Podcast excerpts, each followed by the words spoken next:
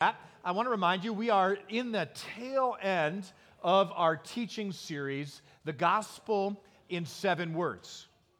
And throughout this entire uh, season of Lent and this worship series, we've been exploring what it would mean and look like for us to distill down as best as we can in words that people can understand what the good news of Jesus has meant for us. So that whenever as 1 Peter 3:15 says, whenever we have an opportunity to give someone an answer who asks us for the reason for the hope we have, we have some words ready to say. And at the heart of this is what we heard about earlier, Sarah uh, mentioned, uh, the role of the Christian as a confessor. So, the seven words I'd like us to focus on for Palm Sunday today are these seven words. Would you join with me and read them out loud? True disciples can't stop confessing Jesus' name. Now, here's a verse that kind of supports what we're trying to talk about from Romans chapter 10. Uh, here, Paul writes If you confess with your mouth that Jesus is Lord and believe in your heart that God raised him from the dead, you will be saved. For with the heart one believes and is justified, and with the mouth one confesses and is saved. All throughout chapter 10 in Romans, Paul's describing the power of God's word that creates faith within us. And that faith, then, seizing and in holding on to God's word, is lived out through the actions we take, the words we say, including confessing, giving voice, speaking out loud when the opportunity comes, the name of Jesus and all that that means, He who saves. God saves us from our sins. Now, this use of the word confess is a bit of a unique one. If you were to Google confess, here's what you'd find. From the Oxford Languages Dictionary, there are two primary definitions of that word to admit or state that one has committed a crime or is at fault in some way. That's the most common usage. The second, to admit or acknowledge something reluctantly. I'm going to confess, you know, I did this or whatever. Typically because you feel slightly ashamed or embarrassed. What we're talking about is the third use, the least common, but appropriate for us today, and that would be to declare one's religious faith. Now, why would we be talking about this on Palm Sunday? Right? You probably love Palm Sunday. After all, you got up this morning, you got dressed, and uh, you made it to church. Good job, by the way, especially of those of you who had to wrestle with kids or spouses or, or friends to get here. Uh, you're winning. That's a good thing, right? Uh, and we're here to celebrate the beginning of Holy Week. We have palm branches, right? Uh, we have uh, these great traditions that enhance our worship. All going back to the first Palm Sunday. And maybe you remember the story well. Jesus riding on a donkey, like the kings of Israel, entering into Jerusalem in fulfillment of the prophecy from Zechariah 9. Uh, the one who had come uh, to bring life and healing and hope to the nations. And as he did, the crowds swelling around him worshiping him with palm branches, with their cloaks laid out on the floor, just like they would whenever a king would enter into the city. Now, these palm branches, maybe when you think of palm branches, you think of warm, sandy, sunny beach somewhere. Maybe that's what comes to mind. Maybe some of you did some spring break travel or wish you did, right? Um, palm branches here aren't just about vacation, as awesome as that is, but they were a common symbol of peace and even power in the ancient world. So, for example, this is a picture of a Roman coin from the very same time that the first Palm Sunday was happening. You have an emperor, one of the Roman emperors on the front, who is declared to be the Son of God. Interesting. And on the back, it's kind of hard to see because it's rubbed with use, is the goddess Pax, P A X, which means peace. And in her hand is a little palm.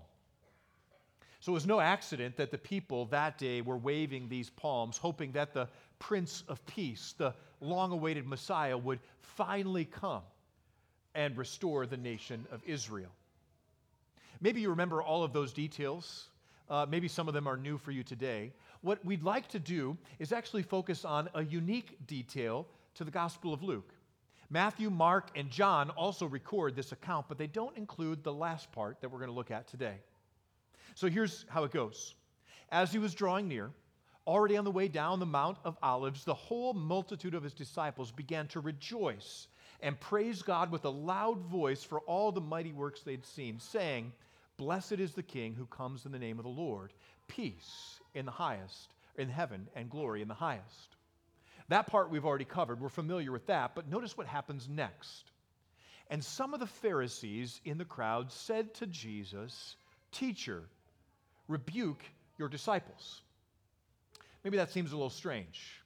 Why would they tell the disciples and those in the crowd to stop waving their palm branches and declaring, Hosanna, Hosanna in the highest?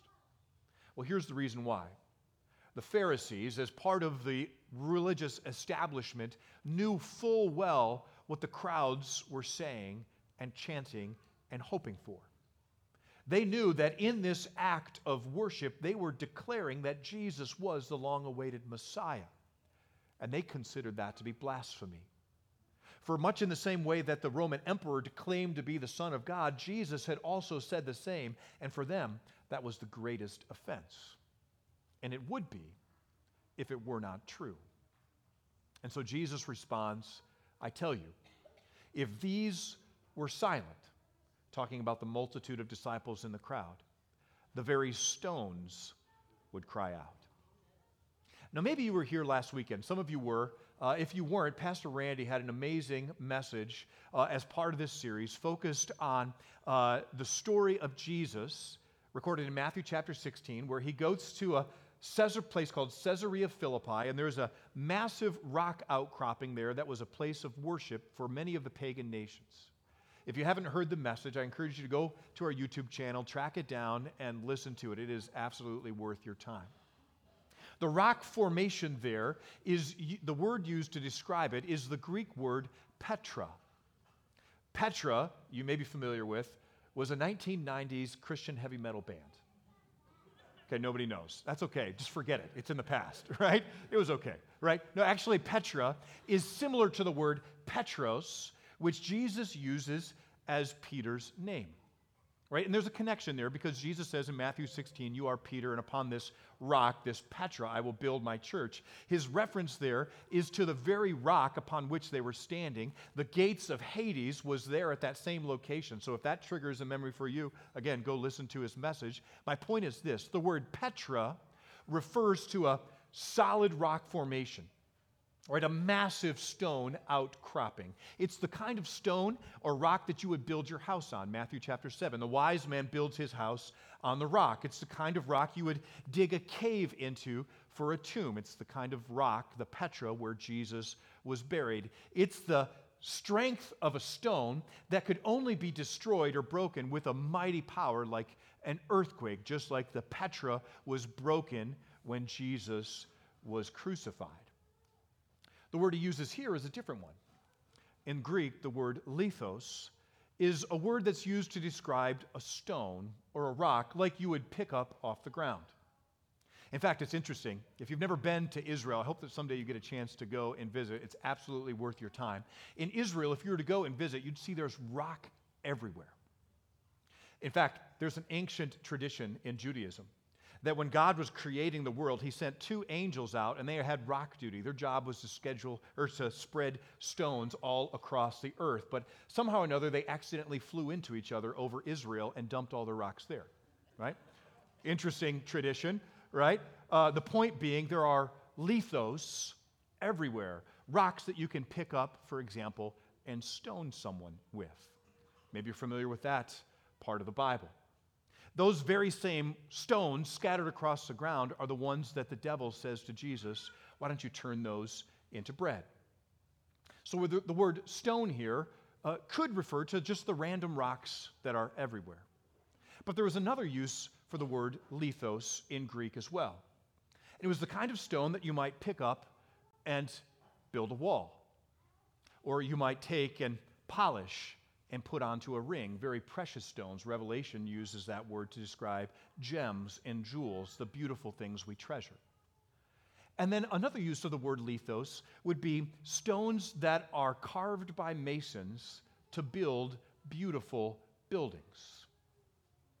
This word has deep and ancient usage, and it seems that Jesus has something like that in mind that may be connected back to an Old Testament prophecy recorded in Habakkuk chapter 2. How many of you have read Habakkuk recently? Right? A few of you, right? gold stars, okay, or extra donuts. Here's the thing Habakkuk was a prophet in the time of Daniel, right? Not one that we're terribly familiar with, but his three little chapters are absolutely worth your time. I encourage you to go check it out.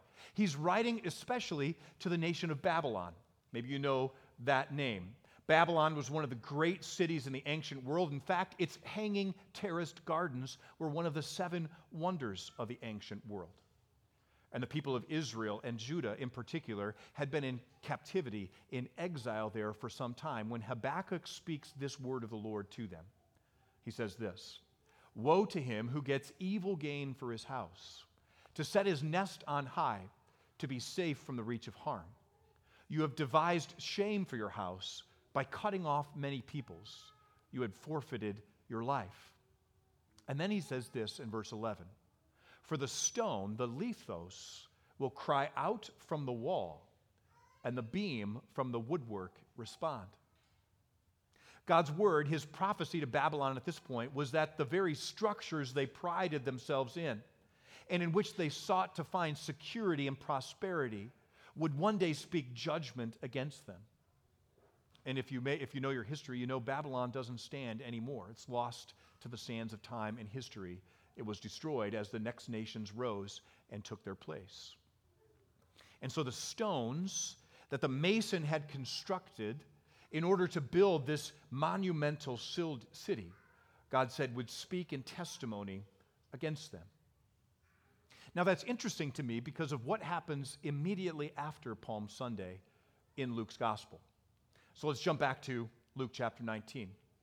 Immediately after he says the stones would cry out, he drew near and he saw the city and he wept over it, saying, Would that you, even you, had known this day the things that make for peace. But now they are hidden from your eyes. For the days will come upon you when your enemies will barricade around you and surround you and hem you in on every side and tear you down to the ground, you and your children within you. The city of Jerusalem, not quite on the status of Babylon, was a majestic city that was dearly loved by all the people of Israel, but it too was destroyed by the Roman army in the year 70 AD. So destroyed, in fact, that it said that not one stone was left upon another.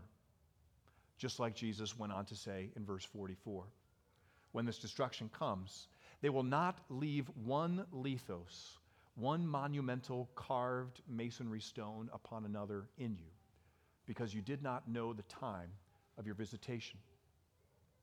Now, how do we put all this together? Jesus, as he's entering into Jerusalem, says if the humans in the crowd that day were not there to give voice to their faith and their hope in him, creation itself would do the work that God had called for it to do.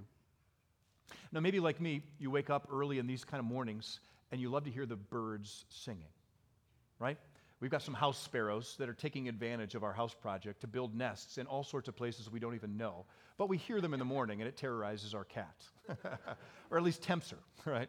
She wants to figure out where they are. Uh, I promise Sarah we'll get them out before we close it all in. But um, maybe it's sparrows, or maybe you've seen a few robins already. I've seen a few, or, or some cardinals or some other birds at your bird feeder. Maybe you love the sound of a songbird in the morning. And maybe the squirrels or the rabbits or the other creatures that are emerging from their winter rest also bring joy to you. And maybe you think, man, these two are part of God's creation and give glory and honor to Him. Or maybe you remember the psalm that says, The trees of the field will clap their, ho- their hands. Uh, all of the life that God has created on the earth gives testament to His presence and His providence, and it also gives Him worship and praise. It's interesting to me that Jesus didn't choose one of the animate objects that would have been in the environment that day, one of the birds or critters moving across the ground. He chose something that otherwise might seem dead and lifeless. What's the point? All of creation, even the things we might otherwise overlook, is designed by God for the purpose of pointing back to Him to giving him honor and glory, to confessing who he is and what he has done. And the same, my friends, is true for you. But here's the challenge it's not easy. there are very real barriers to confessing the faith that you have in Jesus. So, for example, here's one I'm too embarrassed. Right? Maybe you go to work or school or talk to your neighbors and you think to themselves, man, I don't want to um, make a fool of myself by trying to talk about Jesus. Or maybe it's more simple than that. You're just like, I don't even know what to say, don't have the words. That's why we've had this whole series, The Gospel in Seven Words, to give you a chance to begin to think about that. Or maybe you're afraid you'll get it wrong and it'll have profound, even eternal spiritual consequences. Before I talk about the next two, I want to say one thing about this. The devil uses all of these as hiccups or hangups, barriers to you doing what you were made to do, and there are lies that are buried within each of them. For this one, I don't want to get it wrong. The answer to that lie is God's clear word, which says that when it comes to the eternal destiny of another human being, it's not your responsibility to get them into heaven. That's God's job, and He's pretty good at it. He uses you, and He delights to, but it's all on His shoulders the work of life transformation and salvation. You have a part, but it's His job to accomplish. I'll come back to that in a moment. A few more. I don't want to lose a friend. Maybe you're afraid that if you bring up religion at the coffee table or the dinner table, it'll go sideways. Or maybe you even tried once and it didn't go so well. These five are just five real barriers that we experience when we think about our confessing our faith. And I want to share with you the answer to them in our seven words. True disciples can't stop confessing Jesus' name. Why is that? Well, it's because of promises like this. Philippians chapter 2, describing what will happen when Jesus returns in power and glory on the last day. It says, Therefore, God has highly exalted him and bestowed on him the name that is above every name, so that at the name of Jesus, the very thing we are called to confess, every knee shall bow in heaven and on earth and even under the earth, and every tongue confess that Jesus Christ is Lord to the glory of the Father. Whether believers or not, what Paul says is on the last day, no one will be able to deny that Jesus is who he says he is and has come to do what he has said he will do. Right? There is this inner drive and compulsion that everyone will be compelled to acknowledge on that last day. But even before, that same power is at work within you. So one last passage for today. 1 John chapter 4 says this, "And we have seen and testified that the Father his son his son to be the savior of the world. And so whoever confesses that Jesus is who he says he is has done what he claims to have done and will do what he has promised. That Jesus is the son of God, the savior of the world. God abides in him and he in God." What is the power to overcome these barriers? It is the very real presence and the promise that God, my friends, is in you by faith. And the same Jesus who defeated death, broke open from the Petra stone grave where he was laid, also is at work in and through you. And he compels you. In fact, he directs you so that you never stop confessing his name. Will you read this with me one last time? True disciples can't stop confessing Jesus' name. Amen.